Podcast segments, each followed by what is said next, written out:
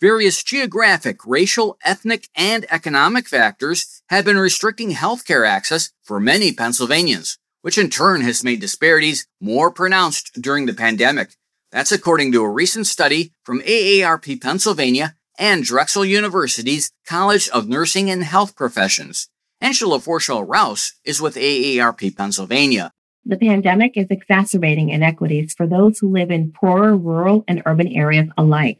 It is also deepening the disparities that already exist in access to healthcare, the digital divide, and the healthcare workforce. This research shows that gaps in healthcare will only continue to grow as Pennsylvania's population becomes older unless we make significant changes towards health equity across the Commonwealth. The report is entitled Disrupting Disparities in Pennsylvania. To learn more, visit aarp.org/pa.